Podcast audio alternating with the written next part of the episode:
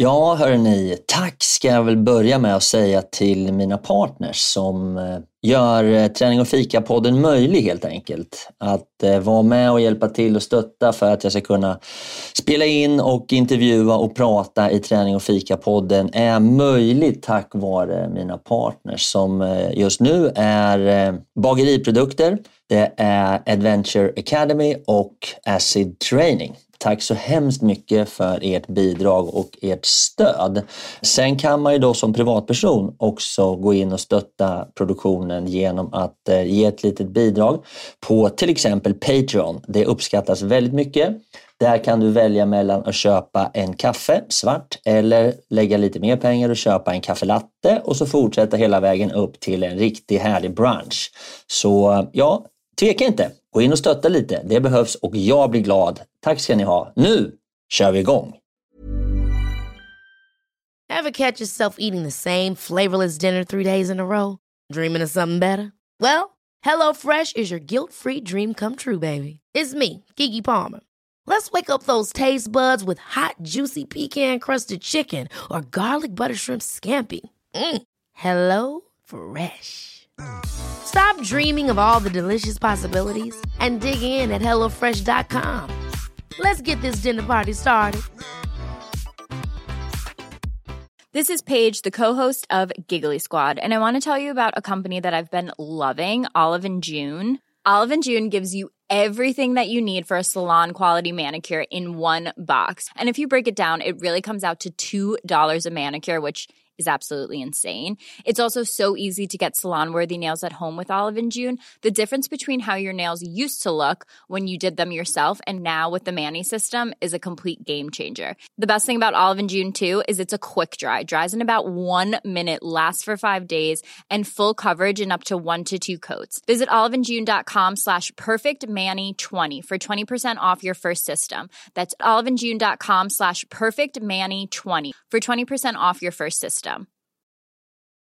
Mom deserves the best, and there's no better place to shop for Mother's Day than Whole Foods Market. They're your destination for unbeatable savings, from premium gifts to show-stopping flowers and irresistible desserts. Start by saving 33% with Prime on all body care and candles. Then get a 15-stem bunch of tulips for just $9.99 each with Prime. Round out Mom's menu with festive rosé, irresistible berry chantilly cake, and more special treats. Come celebrate Mother's Day at Whole Foods Market.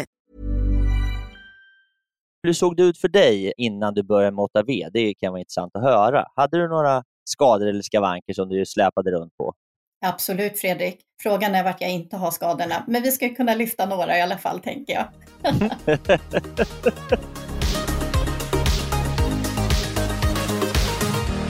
Då var det dags för avsnitt nummer 15 av Träning och fika. Och idag fortsätter vi såklart och följa med Susanna Ask på hennes fantastiska resa genom 8 weeks of dedication. Och jag har med mig precis som vanligt härliga Action-Linda. Så nu, buckle up så kör vi igång. Nu är det dags för träning och fika! Träning och fika, vi kör hårt. Träning och fika, blåsa på. Träning och fika går ihop som kaffe och popcorn. Träning och fika, vi kör på. Träning och fika, blåsa på. Träning och fika, nu kör vi! Nu kör vi! Yeah! Jaha du Linda, då var det dags igen. Hur är läget? Men läget är bra som vanligt. Det känns som vi alltid säger att det är så. Men det är måndag och det är härligt med ny vecka och ny start. Och jag hade en fantastisk träningsvecka förra veckan. Jag vet inte, ja, jag fick till all min träning jag hade tänkt. Så det är så bra idag. Vad härligt! Själv då? Hur mår du? Jo, Eh, hemma i Sverige efter ett par dagar i Alperna för längdskidåkning, vilket var fantastiskt. Så kommer man hem hit till Sverige så tänker man usch, jag vill inte komma hem, det är så härligt i Alperna. Men så skiner solen och det är måndag och man får dricka riktigt gott kaffe. Det är gott kaffe i Italien också, det ska gudarna veta, men de har liksom inte bryggkaffe, de har så här doppio espresso och sådana här saker och det är gott, men det blir inte riktigt samma sak som att komma hem och dricka bryggkaffe. Och idag du, Linda, så har jag ett Zoega Messo. Jag tror det heter Mezzo. Mezzo. mezzo. Det är friskt, balanserat och en mellanrost. Och jag måste ju säga att jag har saknat mitt svarta kaffe. Däremot så eh, känner jag att jag har ätit alldeles för mycket god mat på hotellen i eh, Italien så att jag ska försöka ta det lite piano. Så jag kör faktiskt en 8V måndagsfasta idag. Jag skulle tippa på att du säkert gör samma sak om jag känner dig rätt, din lille rackare. Jajamän, idag är det måndag. Ja, det är skönt. Det gillar jag. Men det, jag måste säga det, det bästa med bryggkaffe, man, det är ju jättegott med så här finkaffe och så, men det bästa med bryggkaffe det är ju att man kan dricka lite mycket mängd. Jag tycker om att dricka mycket kaffe. En stor kopp, så jag förstår vad du menar. Ja, men det är viktigt att få dricka obegränsat med kaffe, inte stå och småjucka i så här italienska barhörnan och ta en klunk och sen är det slut. Det funkar inte. Nej, nej, nu är man hemma. Nu kan man dricka baljer med kaffe igen och det gör jag idag. Speciellt glad för det är jag. Hörru du Linda, jag tänkte vi sätter igång då och bjuder in Susanna här och så sätter vi igång dagens chitchat med henne. Det brukar vara så trevligt så eh, vi ses snart så hoppas jag att vi har med oss Susanna.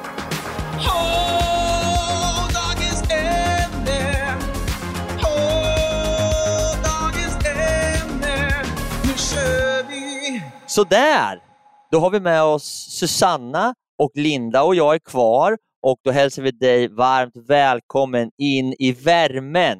Susanna, hur är läget? Ja, men tack så mycket Fredrik och Linda. Nej, men allt är bara fint med mig. Hur mår ni? Ja, men vi mår svinbra. Det är måndag, solen skiner, vi har massor med kaffe, vi sitter i podden och äh. Eller hur Linda? Ja, det är perfekt. Livet är perfekt. Kul att se dig Susanna. Vi sågs ju igår kväll på, i vår 8V-grupp. Stämmer bra det. Härligt. Eh, men jag tänkte så här Susanna, det är ju halvtid nu. Du, fyra veckor har gått, du är inne på femte veckan.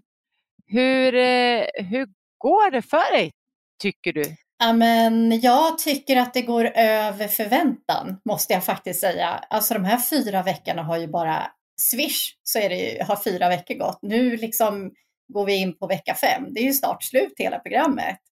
Eh, men det har, alltså bra resultat, jag har mått bra i princip hela vägen, så det går bra. Eh, jag tänker så här, vad, vad, hur ser, har du lust att delge lyssnarna lite resultat? Men då tänkte jag först så här, vad hade du för mål när du gick in i 8V? Med, om vi tänker rent resultatmässigt. Ja, jag kan väl säga att jag hade kanske lite flera mål med att jag gick in i programmet.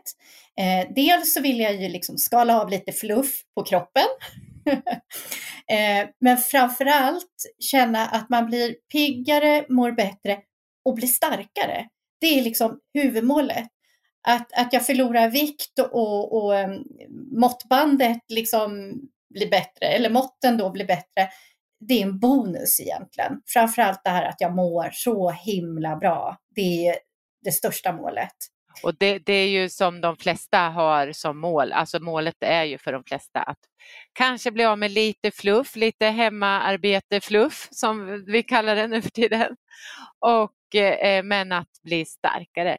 Men har du lust att delge dina resultat då på fyra veckor blir det ju då? Ja, men det kan jag absolut göra. Eh, eh, nej men, eh, tittar vi liksom bara rent på kilorna så tror jag, Linda, du kanske får hjälpa mig lite här. För jag har inte hundra koll på min vikt, men jag tror att jag kan ha tappat 6, 6 och en halv kilo ungefär någonstans däremellan på bara fyra veckor. Jag, för mig är det helt, det trodde jag inte ens var möjligt. Um, och om vi tittar på måttbandet, och då har vi ju mätt oss runt midjan. Um, och nu kan jag väl säga, nu har jag ganska lätt för att tappa direkt på midjan. Jag är lite större om baken. Men eh, midjan så tror jag att jag är någonstans, kan det vara 11-13 centimeter någonstans där. Mm. Eh, och då när man tar fram måttbandet och tittar på de här centimetrarna så är det, alltså det är ju jättemycket. Det är otroligt. Alltså jag trodde aldrig jag kunde få de här resultaten. Det är helt fantastiskt och det, det, är precis som du säger, när man tar, det är inte så mycket om man står där och mäter sig kanske i badrummet och vi säger ju att du ska att ni mäter dig över naven så att det blir på samma ställe då varje gång. Så är det ju ganska lätt att bara, ja ah, men det var så där, men tar man fram måttbandet och bara tittar på det så, så äh, inser man hur mycket 11 centimeter. Det är helt galet.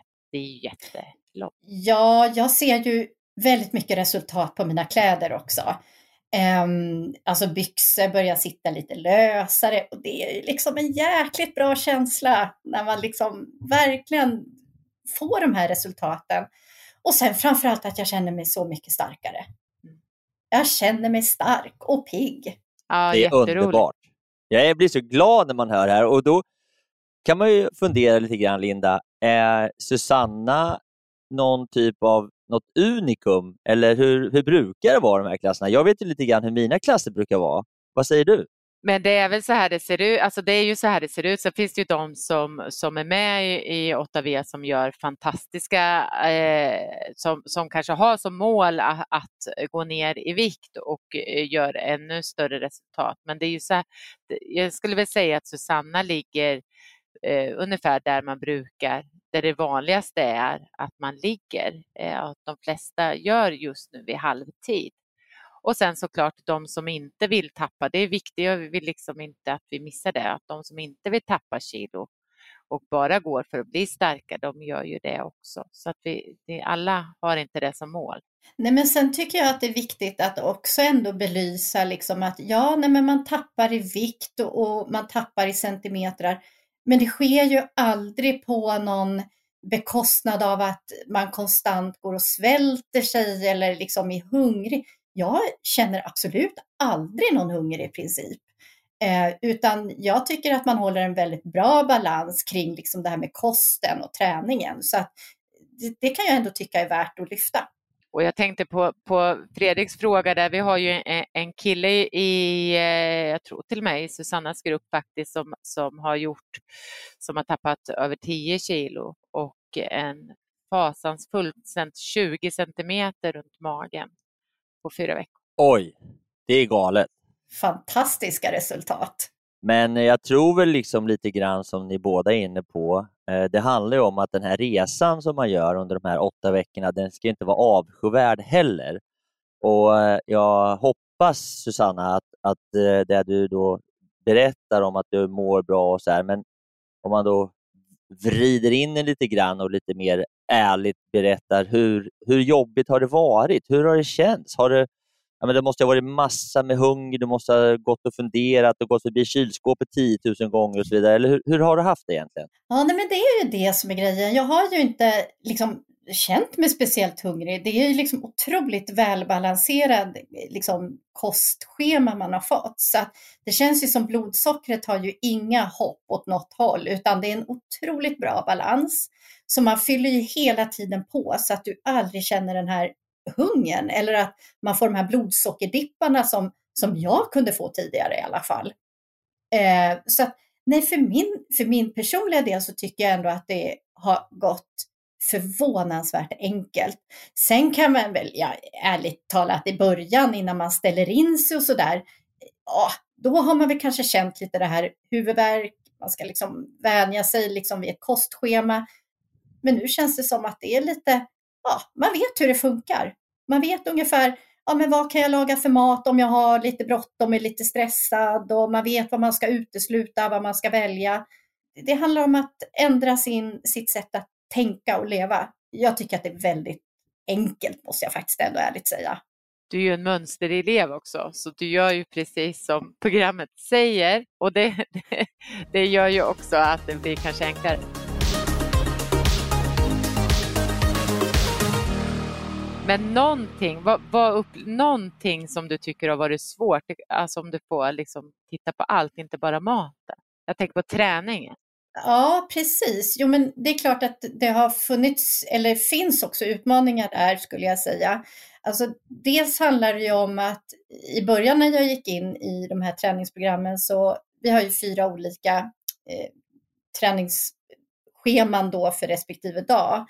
Eh, att liksom känna att man har ganska många svaga punkter på kroppen. Jag har också dragits med skador Eh, och det var en utmaning för mig i början, att liksom klara av att göra övningar som gjorde att jag direkt fick ont, i kroppen eller delar utav kroppen. om man går in på det där, för det är ganska intressant ändå, lite så här skador och skavanker. Hur, hur, eh, berätta lite grann. De flesta av oss som är i den här åldern mellan 40 och 60 har ju lite ont här och var. Hur, hur, så, hur kände hur såg det ut för dig eh, här innan du började med 8V? Det kan vara intressant att höra. Hade du några skador eller skavanker som du släpade runt på? Absolut Fredrik. Frågan är vart jag inte har skadorna, men vi ska kunna lyfta några i alla fall tänker jag. eh, men, eh, jag, jag är, har spelat volleyboll väldigt lång tid i mitt liv och Ehm, det är ju en idrott som skadar eller liksom sliter på axlar framför allt. Ehm, så att eh, jag har dragits med liksom ont i nacke och axlar, dragits med att ha mycket nackspärr eh, under i princip hela mitt liv. Har fått gå mycket hos kiropraktor och massera upp och bända och fysövningar. Eh, men aldrig blivit riktigt bra i nacken. Men det, jag känner inte av samma trötthet i nacke och axlar längre vilket känns jäkligt bra.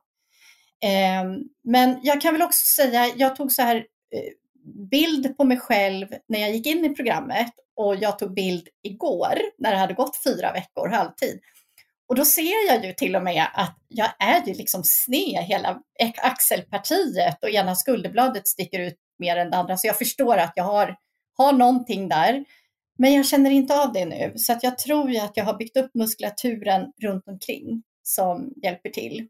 Men sen har jag också haft lite besvär med ett knä. Jag var med om en ganska allvarlig bilolycka för ungefär, ja, det kan vara 15 år sedan. Eh, och skadade knät. Man har aldrig hittat något fel i knät, utan allt ser normalt ut, men jag har värk. Eh, och det här gjorde väldigt ont i knät när jag gjorde knäböj i början. Nu känner jag inte ens av det och jag har till och med kunnat lägga på fler, alltså mer vikter. Det är ju bara wow. Liksom. Mm. Eh, så det är härligt. Eh, men sen så, jag har ju spelat paddel som många av oss har gjort och fått paddelskador. Paddelskador Fredrik, har du några paddelskador? Fan vad roligt det där är med paddel. Det är så skonsamt och härligt. Ja, nej men du Susanna, jag måste säga att jag tycker det låter fantastiskt och eh, eh, he helt ärligt så kan man ju faktiskt tro lite grann när man lyssnar på dig att du är så himla positiv och härlig och det är sådana enorma effekter både på eh, din styrka, ditt välmående, din kost och din, dina kilo. Du har tappat 6 kilo i vikt och du är eh, pigg och glad som bara tusan. Och, och, och då måste jag säga så här att det här är precis som det är i 8V. Det är så sjukt kul att höra att du bekräftar det som vi säger hela tiden i 8V, att alla människor borde egentligen köra igenom 8V för att må så mycket bättre. Det är fantastiskt kul. Så jag är så glad att få höra att du bekräftar det som jag och Linda får uppleva varje vecka med massa elever som går 8V, att de mår så fantastiskt bra. Så det är vi väldigt, väldigt glada för. Och speciellt det här nacke och axlar. Alltså det är många som, som eh, påtalar det innan. Eh, precis som du gjorde också Susanna, att påtala att jag har lite problem med axel här och axel där och sen så visar det sig sen att när man har kommit så här till halvvägs ungefär så har det blivit bättre. Det är fantastiskt kul att höra. Ja. Ja, jag hade enorma problem jag själv. Jag satte igång, när jag hittade på Otavé, det var ju tre år sedan ungefär, lite drygt. Då hade jag enorma problem med min skuldra. Min vänster, min vänster skuldra, den hoppade liksom snett och ömmade och var hela tiden dålig.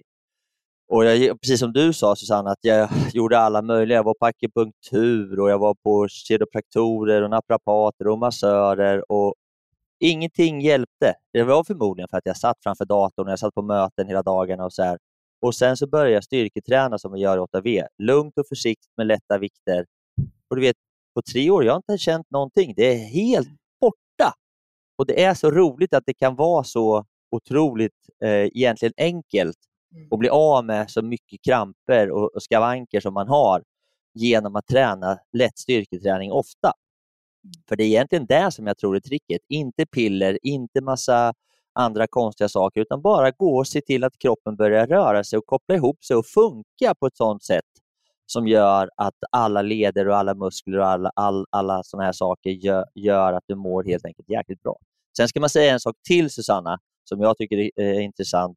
Det är det här med att vi kör ganska mycket mage. Eh, mycket magövningar. De här magövningarna gör ju faktiskt underverk för hela kroppen. Nu tror inte jag att magövningarna i sig har gjort att du mår bättre i knät, men det tillsammans med dina rörlighetsövningar och de här basövningarna och dina axel och nackövningar gör förmodligen att hela du blir eh, mer stabil, mer, eh, har en bättre hållning och inte får eh, ont av att du undviker vissa typer av rörelser eller eh, förhållningssätt. Nej, men eh, jag är nog inne på samma spår och jag tycker att ja, nej, men vi har ju ett program som är fokus på just magen och, och det är ju verkligen fokus mage. Men på något sätt allt hänger ju ihop.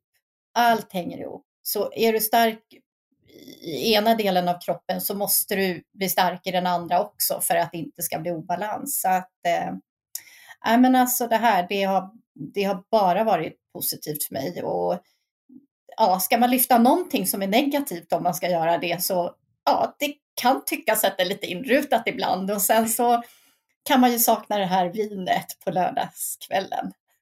Men det kommer en dag för det. Ja, det är snart i mål. Exakt. Ja, men vad bra. Jag tror faktiskt att vi tackar för nu, Susanna. Eh, om inte du har någon kompletterande fråga, Linda? Nej, inte just i det här. Nej, absolut inte. Det var jättebra. Jättekul att se dig, Susanna. Du är så Vad bra. Då, eh, då kör vi vidare då och vi följer dig igen nästa vecka Susanna så får vi se, då kanske vi ska prata om något litet annat område som eh, sömn eller något sånt här kanske. Eh, vi får väl se vart vi landar. Vi återkommer och hoppas nu då att nästa vecka går lika bra som förra veckan. Full gas! Veckans godbit. Äntligen dags för lite mat, mat, mat, mat, mat. Och idag på veckans godbit, Linda, så har vi med oss vadå? Idag har jag med mig ett recept som heter Sweet Pea. Och det är sötpotatis med chili och spenat. Och eh, eftersom Susanna är kvar här så tänkte jag ju höra, Susanna, vad tycker du om den maten? ja, eh, Linda och Fredrik, jag har ju varit lyrisk över maten hela tiden ah, den här rätten kanske inte tillhör min favorit, måste jag nog faktiskt säga. Jag har insett att sötpotatis, uh, not my cup of tea. Ja, du ser. Det är så olika, för det är väldigt, jag måste säga generellt i mina grupper som jag har haft så är ju det här en, en av favoriterna. Eh, så att det, det, är jätteroligt att höra att det, alla tycker inte så. Så det är bra. Men... Nej, men det stämmer ju Linda, för i, i, i den gruppen jag är med, där har ju alla sagt, också sagt att den här, åh, det var så gott att äta den. Och jag bara, vad fasen pratar de om? men vi ska berätta lite det, vad det är i, tänkte jag. Har du, har du gjort den, Susanna? Det är klart att jag har gjort den. Jag följer ju schemat. Ja, just det, förlåt. Du är ju mönstereleven. Men, eh, men jag kan tala om, man, man tar i alla fall eh, sötpotatis, lite chili, lite grovhackad mandel, vitlök, eh, olivolja, honung, spenat och lite fetaost. Och så kör man in alltihopa i ugnen. Det, Spenaten och fetaosten är i alla fall god. Men det vi ska säga då, för att inte avsluta där, vi säger att många gillar den här rätten och rätten kommer finnas ute på sociala medier, på Träning och fika, eh, Instagram, på Facebook och även på 8 Weeks of Dedication. Och Linda, den finns att beställa direkt på eh, maten.se också. Ja, det gör den också. Och det kan vi också länka ut ordentligt så att man kan hitta det där. Nu tar vi oss till köket och lagar lite god mat. Tack Linda, tack Susanna. Tackar. Tack, tack. Gymsnack. Då var det dags för snacket. Det var chitchat, snack, snack, snack, skvaller. Vad tycker du Linda? Har vi något skvaller idag från gymmet? Ja, men lite skvaller, eller lite skvaller och skvaller. Vi pratade förra veckan om Jägarvila och då eh, lovade vi att återkomma om lite om plankan med tävlingar. Så att jag har liksom forskat lite ur perspektivet vad rekordet är i att stå i planka. Jaha, vad spännande! Ja, och det var ju väldigt väldigt spännande faktiskt, för det har ju varit en liten kamp och eh, där många vill åt det här världsrekordet som nu finns här. Vad tror du Aha. att rekordet är? Nej, men när du säger så, så då måste det ju vara ganska länge. Då skulle jag drämma till mig, jag har faktiskt ingen aning, men det måste ju vara något spektakulärt. Så säg att någon kan stå i... Jag kanske kan stå i jag kanske kan stå i åtta minuter så att världsrekordet är två och en halv timme. Oj, oj, oj. oj. Alltså, lyssna här nu. Eh, en australiensisk kille på 28 år. Han har världsrekordet i det här just nu. Han har stått 9 timmar och 30 minuter. det är fett bra. Och det, det, jag måste bara berätta lite, för då, har, eh, då är det så här att en amerikan, George, 62 år, hade rekordet innan den här killen. Han hade på 8 minuter, eh, 8 timmar, 5 minuter, 15 sekunder. Och efter det gjorde den här 62-åringen 75 eh, armhävningar efter, när han var klar. Shit vad coolt. Och han har haft rekordet eh, längre tillbaka. Då. Och sen det kvinnliga rekordet, vad tror du om det då? Ja, vad var det manliga? Det var nio, nio och en halv timme typ. Ja. Mm. Då är det kvinnliga, ja då är det precis väldigt lika, typ åtta och en halv timme. Nej, det vad jag kan hitta då är viktigt. Här var det lite svårare faktiskt. Eh, men det är fyra timmar och 19 minuter och 55 sekunder. Eh, med reservation för att jag inte har hittat eh, all information. Men, men det är det som jag hittade i alla fall. Så vet du, någon, det... någon, något annat resultat så får de gärna ja. höra av sig. Men du, det här är lite spännande för förra veckan så hade vi någon typ av teori kring det här med jägarvila och statiska övningar och kvinnor och styrkan hos kvinnor. Det verkar inte mm. riktigt stämma i planka, eller? Nej, det verkar ju inte det. Och det. Men det man kan se här det är ju att den här kampen, om, om jag ska göra någon typ av spaning på det här, då, att kampen mellan, på det här världsrekordet för män har gått väldigt fort och den låg någonstans på fyra eh, timmar innan. Och sen så har man då, eh, de här två killarna har kämpat med det här, att slå det hela tiden. Så att jag, jag tror att konkurrensen i damklassen inte är så stor tyvärr så att det driver upp siffrorna. En spaning från mig bara. Gymtips från mig till dig Yeah Gymmet, Linda, gymtipset. Vad är ditt gymtips den här veckan, Linda? Den här veckan måste jag faktiskt ge ett tips som är otroligt enkelt egentligen och kan väl uppfattas kanske lite konstigt. Men eh, jag eh, har ju en fördel att ha, gå och träna eh, på ett utegym kan man väl säga, fast det är faktiskt hemma hos en person som har ett helt crossfit-gym hemma, eh, eh Power Jessica. Och jag var där, jag har inte varit där på väldigt länge, eh, så att jag var där och tränade häromdagen och alltså hur fantastiskt är det inte att träna ute? Alltså jag måste verkligen slå ett slag för det här. Löpning är all ära, men att trä, gå till utegymmet. Alltså jag vill uppmana alla, gå ut och träna på utegym eller eh, man kan googla, för just nu så finns det otroligt mycket sådana eh, PT som kör väldigt mycket grupper ute. Att googla sin närhetsområde om det finns sådana här grupper och gå ut och träna styrketräning ute eh, skulle jag vilja ge som träningstips. Men du, eh, att... Linda, det är ju eh, februari. Ja, och där är det ju, nu är väl kanske, men för mig så är det ju sämre väder, desto roligare är det. Alltså, jag drivs lite av dåligt väder och det får gärna vara lite skitigt och sådär. Men jag skulle ändå, om man har lite motstånd, försök klä på er kläder, gå ut och träna ute och så lovar jag att ni har en otroligt härlig känsla när ni kommer in igen. Veckans fråga! Du måste våga ställa veckans fråga. Veckans fråga! Ah, baby. Då var det dags för frågan Linda. Vad är frågan? Var kommer frågan ifrån och vad handlar den om och hur kan vi svara på den? Jag längtar efter att få höra veckans fråga.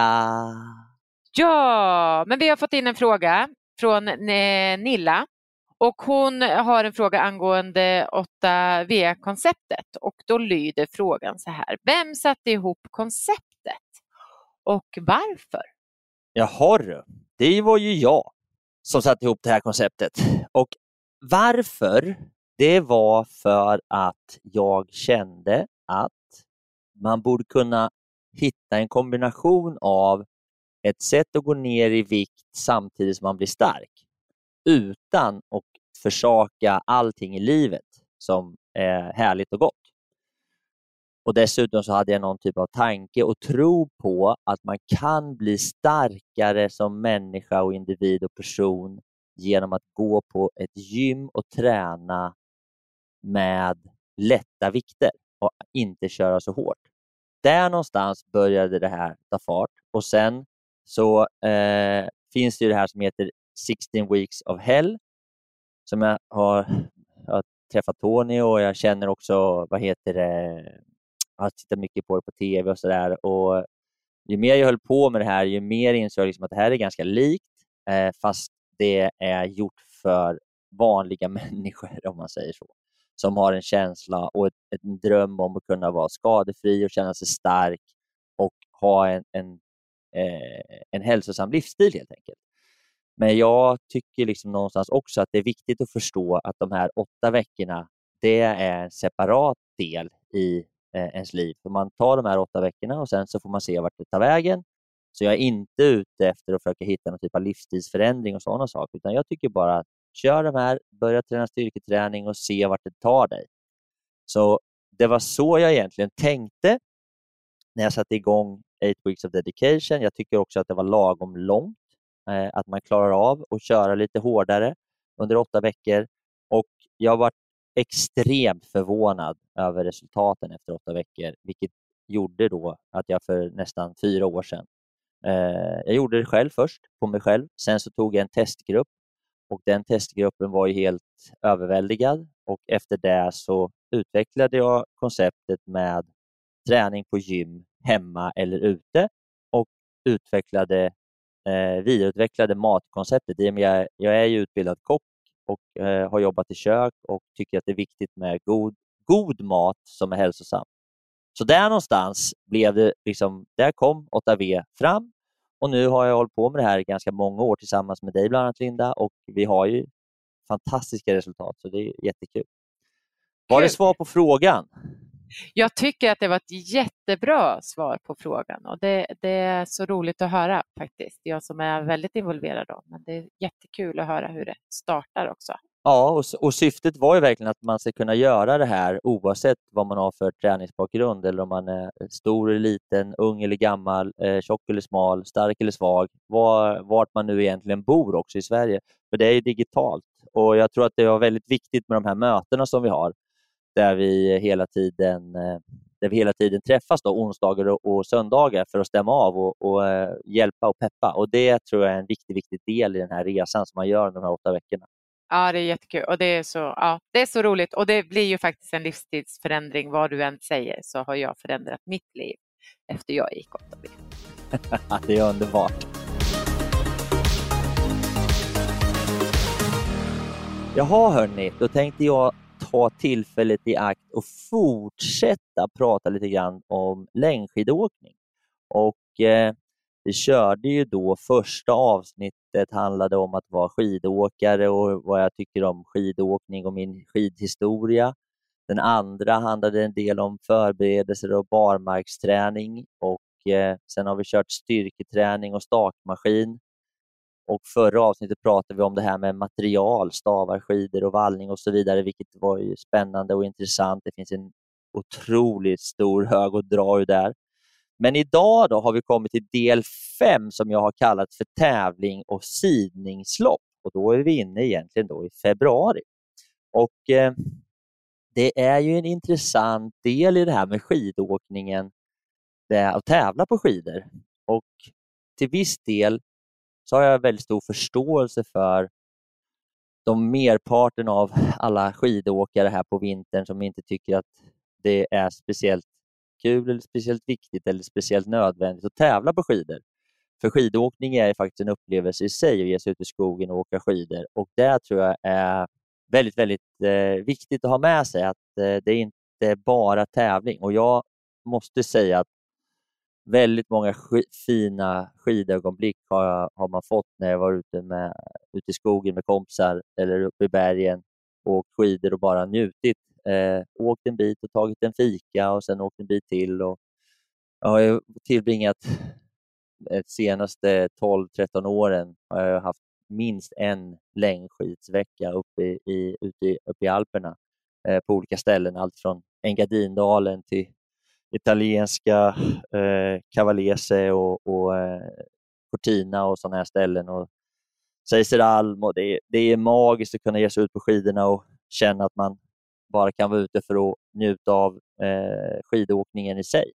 Eh, det är fantastiskt och jag hade väl inte riktigt den känslan eller förståelsen för skidåkning tidigare utan för mig var då vintersport väldigt kopplat till alpinåkning där man kunde vara ute en hel dag och åka, åka alpint. Men ju mer och ju bättre och starkare och ju roligare jag tycker att det blir med skidor, ju mer inser jag också att man kan faktiskt eh, ge sig ut en hel dag och bara åka längdskidor.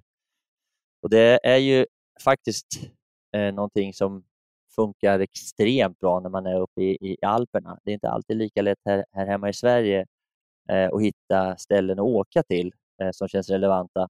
Men eh, i Alperna finns det nästan alltid olika typer av restauranger och kaféer och, och så vidare som man kan åka en två, tre timmar till och sen eh, stanna och sitta i, i solen och dricka en espresso och käka en, en god bit mat och sen ta en öl och sen så småningom vända tillbaka och åka hem och helt plötsligt har en dag gått på skidor. Och det är just det här som sådana här magiska ögonblick som jag tycker är fantastiska.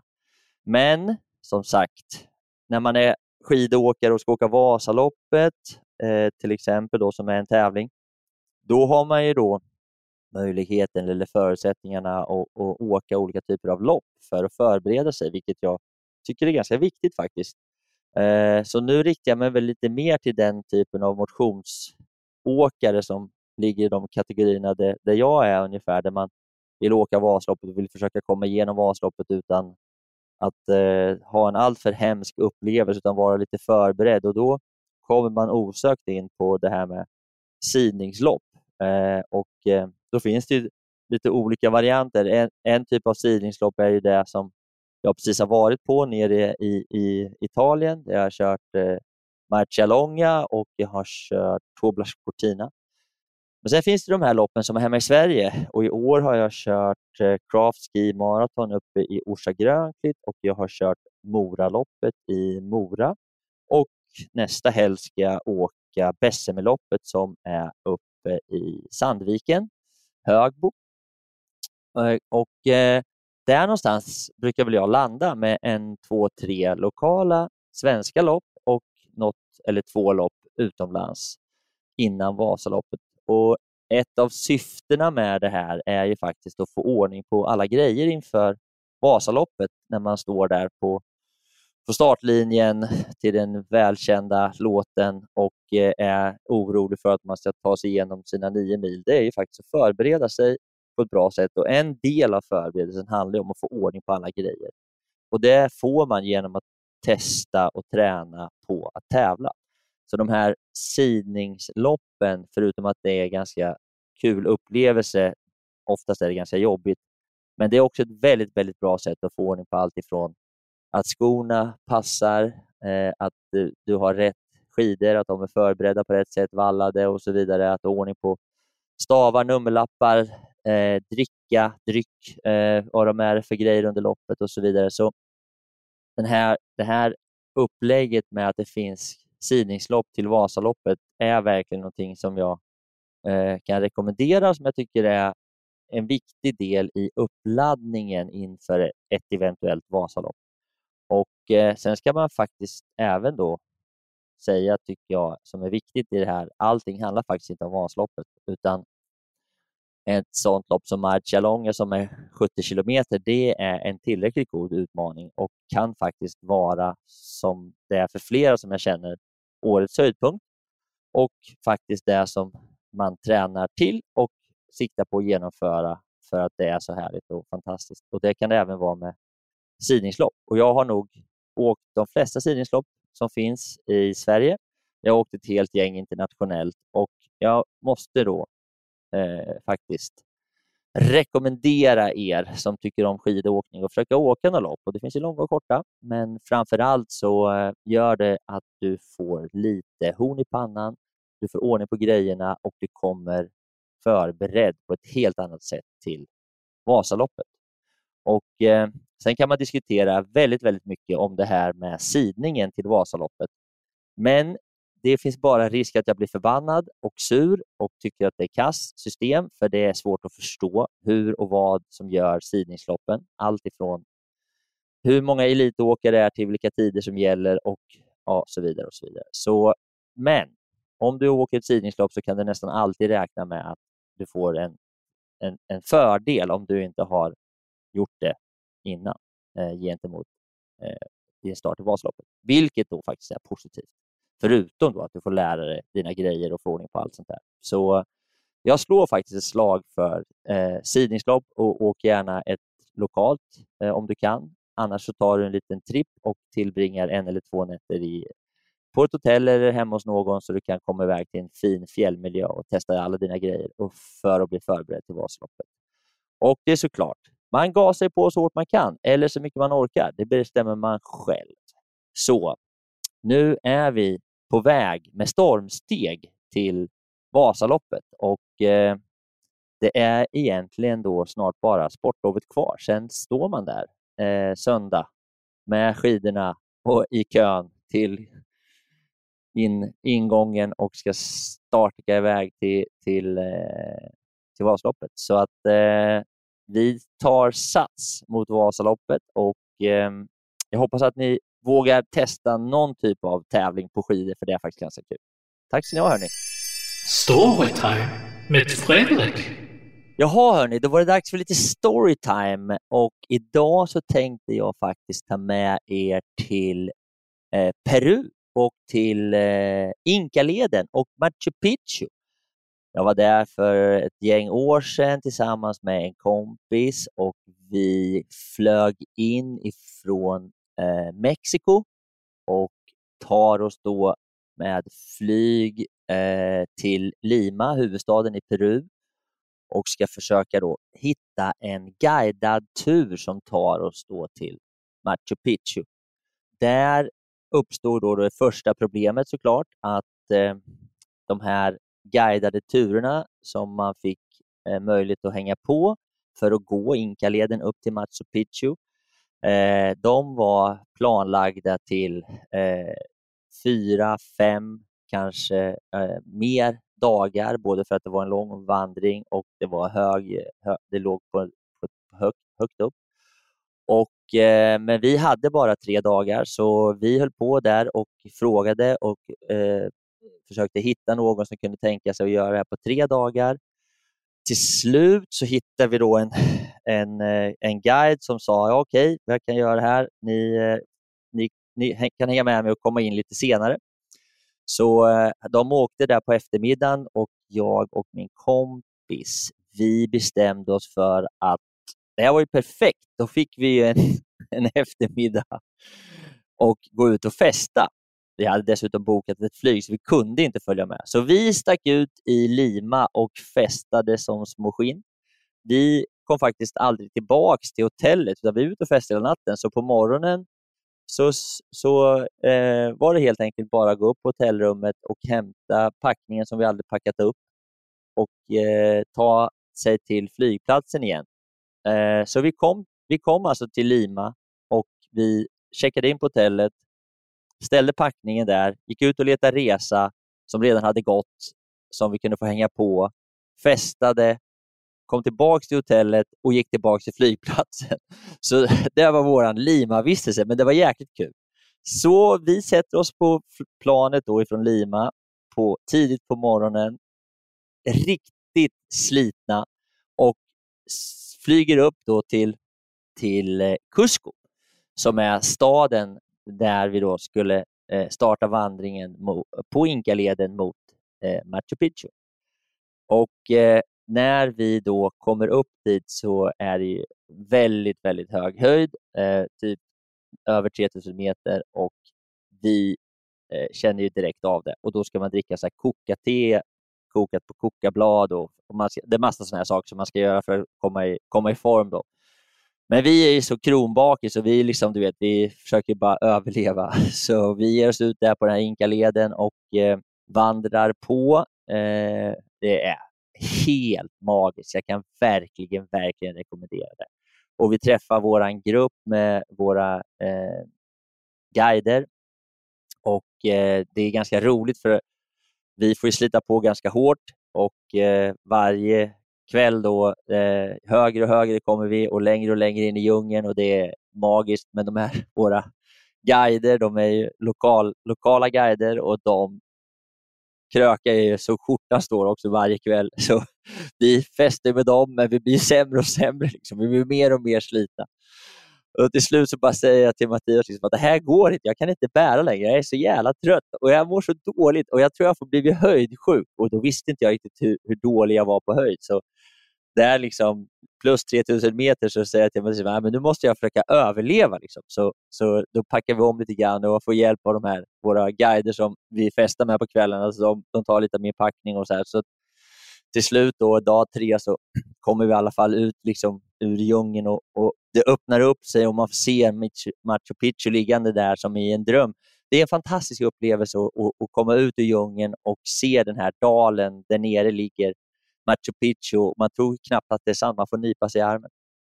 Så där går vi ner, då ner eh, till Machu Picchu och eh, får en fantastisk upplevelse. Eh, efter vi är färdiga med det så ska man då sätta sig på tåg och åka tillbaka till Cusco. Och, eh, det här tåget är ju ingen lek heller. Det går inte speciellt fort och det är proppfullt och man har köpt första klassbiljett och man sitter med getter och höns. Och, äh, det är bara världens... Men det hör liksom till. De har ju liksom, ja, vad ska man göra? Så vi tar oss tillbaka då till, till Cusco efter en djungeltur som heter Duga och kommer till flygplatsen och ska då egentligen flyga hem. Så vi sitter, det är en liten flygplats, eller var då i alla fall, eh, och, och, då sitter vi vid ett stort, så här, eller ett par stora panoramafönster och så kommer det ett halvstort plan inflygande ifrån USA, om det var United eller något sånt där. Och vi, man sitter ganska nära. Liksom det här taxade in och, och så öppnas dörren, eller ja, planet och så kommer det fram en trappa och så, och så kommer det då ut amerikaner som väller ut det här planet, eller väller ut, men det var, det var inte jättestort plan. Men, och då är det liksom folk som kommer ut ur planet som är helt oförberedda på att de helt plötsligt är på ungefär på den här höga höjden.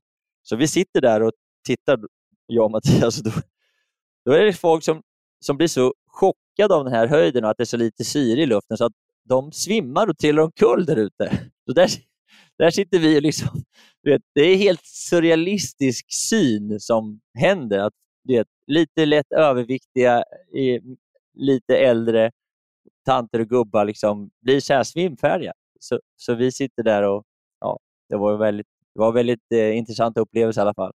Så att eh, till slut då så hade de lämnat sitt plan och vi fick ta vårt plan och flög vidare till Rio de Janeiro och eh, karnevalen där. Men det kommer jag komma tillbaka till någon annan dag. Hörni, tack för idag. Det var dagens story. Åk till Machu Picchu!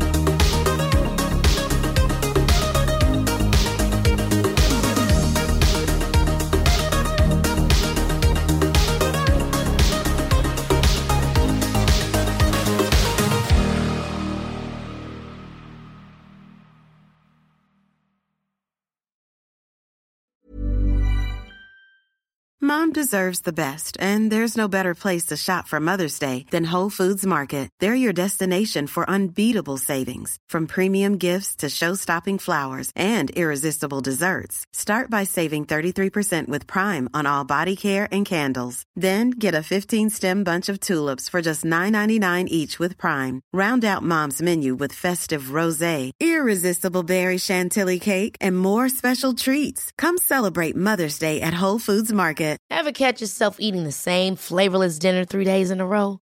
Dreaming of something better? Well, HelloFresh is your guilt-free dream come true, baby. It's me, Gigi Palmer. Let's wake up those taste buds with hot, juicy pecan-crusted chicken or garlic butter shrimp scampi. Mm. Hello Fresh. Stop dreaming of all the delicious possibilities and dig in at HelloFresh.com. Let's get this dinner party started.